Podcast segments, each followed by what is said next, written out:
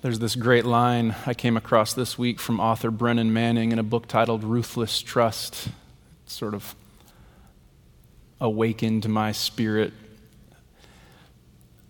How glorious the splendor of the human heart that trusts it is loved by God. I loved that. How, how glorious the splendor of the human heart that trusts it is loved. If you're going to daydream over the next few minutes, daydream in that direction. How glorious the splendor of the human heart that trusts it's loved. For now, I'd like to get right to it. There's this amazing scene in the book of Acts. Uh, Acts is the fifth book of the New Testament. It follows the four Gospels, the first four books of the New Testament. Uh, Acts 2, it's the story of Pentecost. Pentecost is the annual celebration of God's giving the law. The law for us feels like this uh, burden we can't carry, was meant by God as a, a guiding light for our flourishing. Pentecost, so, was the annual celebration of the giving of the law. The people of God are gathered all together in one place, and something wild happens. All of a sudden, they hear the rush of a violent wind. Little tongues of fire start floating over their heads. People start talking in other languages. Pastor Jenna in Mandarin, and Pastor Jonathan in Spanish languages they've never studied. And then Peter stands up to preach. The Holy Spirit had descended. Peter stands up to preach and announces the Lordship of Jesus Christ. And then this scene. Those who welcomed the message were baptized.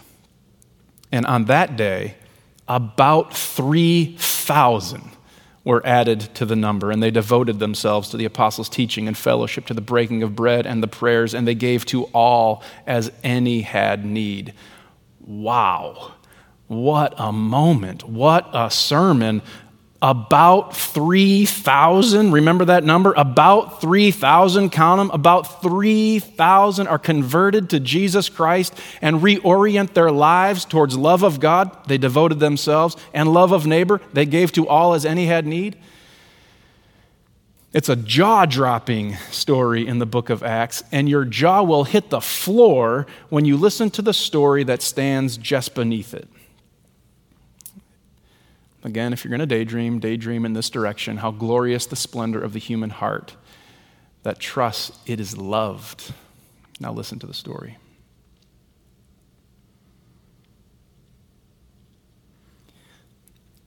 When the people saw that Moses delayed in coming down from the mountain, they gathered around Aaron and said, Come Make gods for us. Who will go before us? As for this Moses, the man who brought us up out of the land of Egypt, we do not know what has become of him.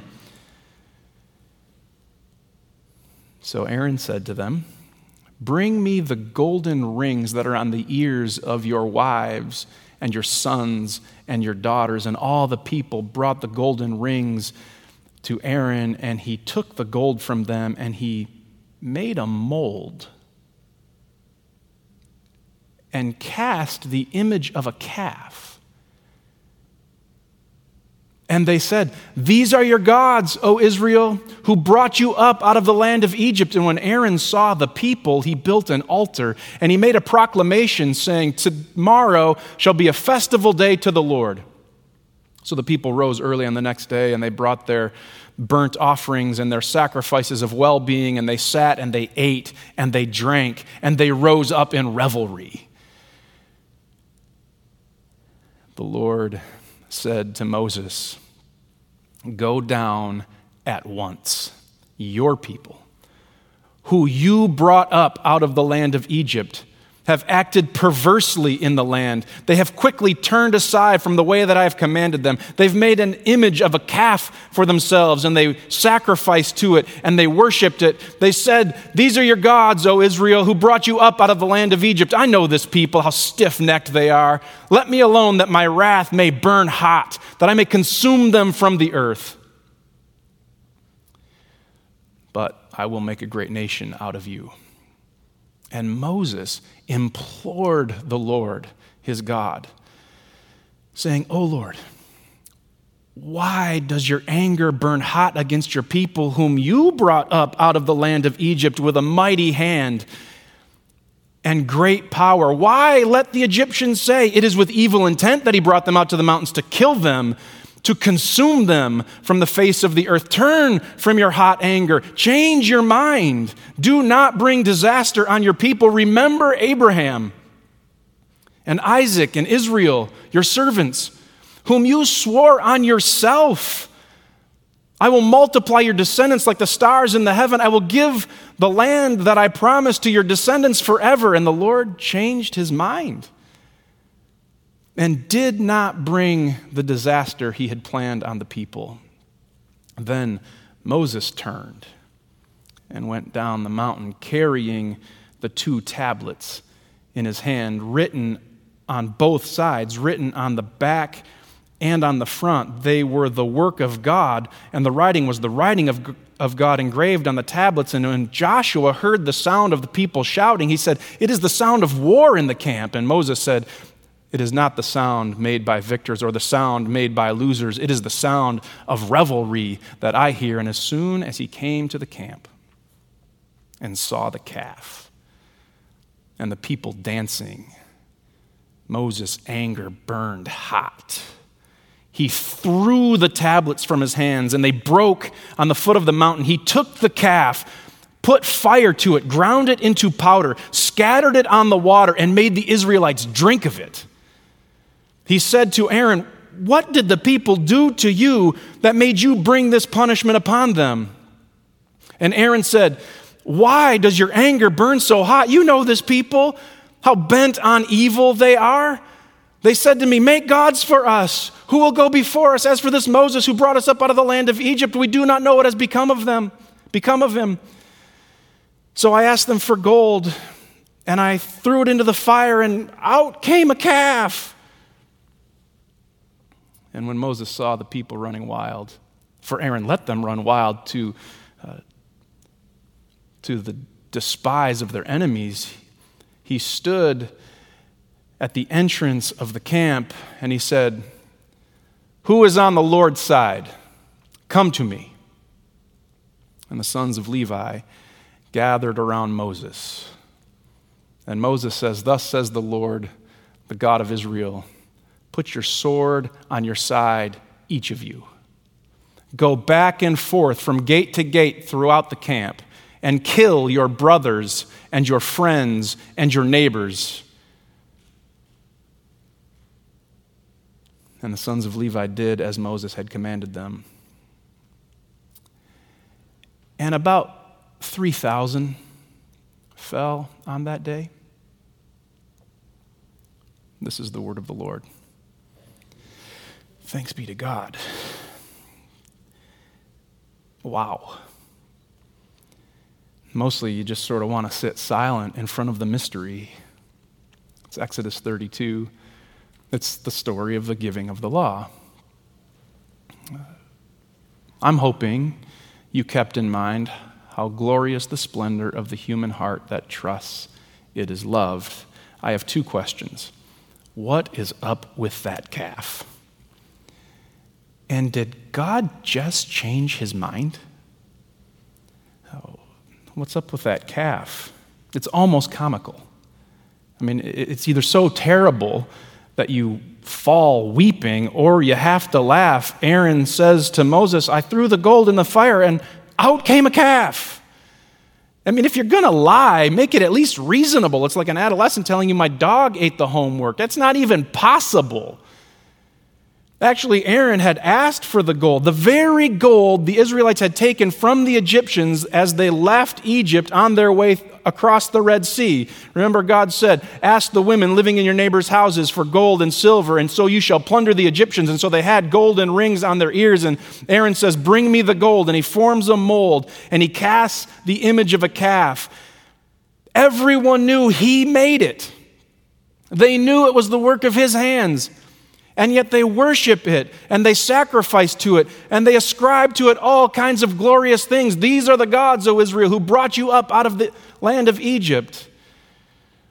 Now, it's easy to laugh at the golden calf, it just jumped out of the fire. But just beneath the formation of a golden calf is a reality that's true of all of us.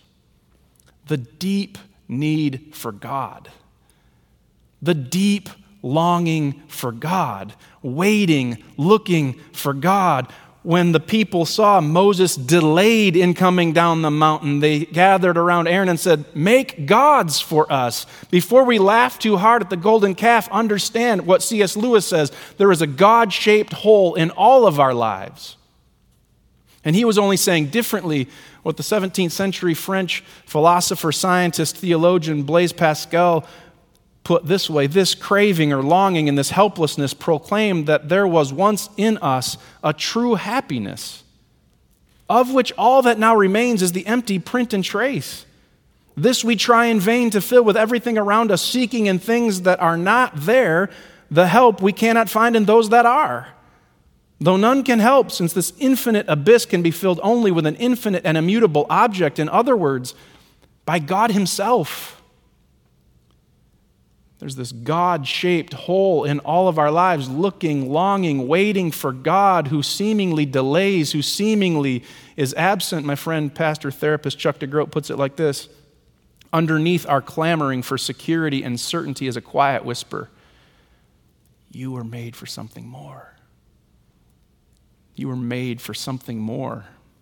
You were made for something more, but when God seems absent, when God seems to delay, we fill the longing with that which cannot satisfy, which that, with that which cannot meet the needs we have. We don't need golden calves. We ascribe our heart's affection and our spirit's loyalty to politicians who are going to make it all right, make gods for us. We don't need golden calves. We have grades that will define for us our worth. Make gods for us. We don't need calves. We have a boyfriend who will determine our belovedness. Make gods for us. We don't need calves. We have resources that will determine our value. Make gods for us. We don't need calves. We have families that will provide all of our needs. Make gods for us. Just beneath it is this deep ache, this longing for God, for God to show up, for God to act. And too quickly and too often, we give to that which can't provide our heart's affection and our spirit's loyalty. And I'm inviting you today to be honest with yourself. What are you feeling in the gap? Where is your heart's affection and your spirit's loyalty? We don't need calves. We've got so much else. What's up with the calf is the question I want you to consider. And now, the second question Did God just change his mind? And that's, that's what it says. Verse thir- chapter 32, verse 14, and the Lord changed his mind about the disaster he planned to bring on his people. And that's actually also what happened in the book of Jonah, chapter 3, verse 10. The Lord changed his mind. A lot of people get really uncomfortable with the idea of a God who might just possibly change his mind. Well, then what can we trust? What's true? What's up? If God's going to change his mind, what can I rely on? There are these uh, two stories embedded in chapter 32 of the book of Exodus. They, they sit side by side, they follow the same script, juxtaposing God and Moses. Here's how it goes God sees the idolatry of the people, God burns hot with anger, Moses begs him for compassion, God changes his mind. Moses sees the idolatry of the people. Moses burns hot with anger. Aaron begs him for compassion. Moses executes on his wrath. The two stories set side by side. All of which then is set alongside the book of Acts. Exodus 32, the story of the giving of the law and the killing of about 3,000. Acts 2, the story of the giving of the Spirit, and about 3,000 are baptized. The exact reversal of what took place in Exodus, now by the heart of God offered as restoration to the people of God. And in Exodus 32, you're wondering, what's next? What will happen? In Acts 2, we get what's next. They loved God. They devoted themselves to the apostles' teaching, fellowship, breaking of bread, and the prayers. And they loved neighbor. They gave to all as any had need. This deep, God's heart of love, which burned with anger at the idolatry of the people and burns with anger still, gives way to God's compassion, God's love. How glorious the splendor of the human heart that trusts it is loved. And that love begets love. That love invites us to love. Love God, love neighbor. That's the law. And on those two commands hangs everything else. God's deep and profound love for you is not meant to remain in retaliation, vengeance, anger, violence, bitterness, but rather gives way to love. Love God. Love neighbor.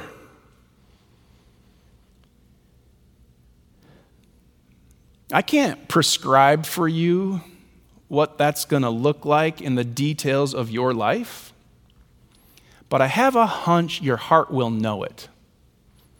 When you're, because you're loved, you're invited to love. You'll know it when you're loving God and you're loving neighbor. Uh, St. Augustine uh, puts it this way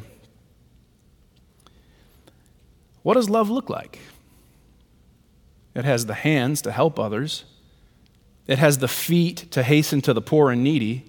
It has eyes to see misery and want. It has the ears to hear the sighs and sorrows of men. That's what, love's look, what love looks like. God's deep, unfathomable, unrelenting, unimaginable love for you calls us to love. God changed his mind so that you'll change yours. No longer going the way of violence and vengeance and anger as Moses did, but now giving away our lives for love. That's the gospel. Love God, love neighbor. So I'm going to press on you now less than four weeks from a presidential election, and you're going to hear all kinds of voices calling for your heart's affection and your spirit's loyalty. Love God, love neighbor, because you're loved. I'm going to press on. In a pandemic, in a world pandemic that's been laboring on our lives for a full seven months, and there's no end date in sight and we're exhausted. So many of us are exhausted, and the bandwidth of our hearts is so thin. Love God, love neighbor. With racial injustice in the forefront of our moral conscience, where too many have been carrying too heavy a yoke, and now some waking up to its reality while others feel threatened. What does this say about me, and what does this mean for me? Love God, love neighbor, because you're loved the Lord changed his mind from hot wrath to what inspired it compassion. And he wants you to love too. How glorious the splendor of the human heart that trusts. It's loved. You're loved. You're loved, which frees you to love. Love God. Love neighbor. Change your mind. In the name of the Father, and the Son, and the Holy Spirit. Amen.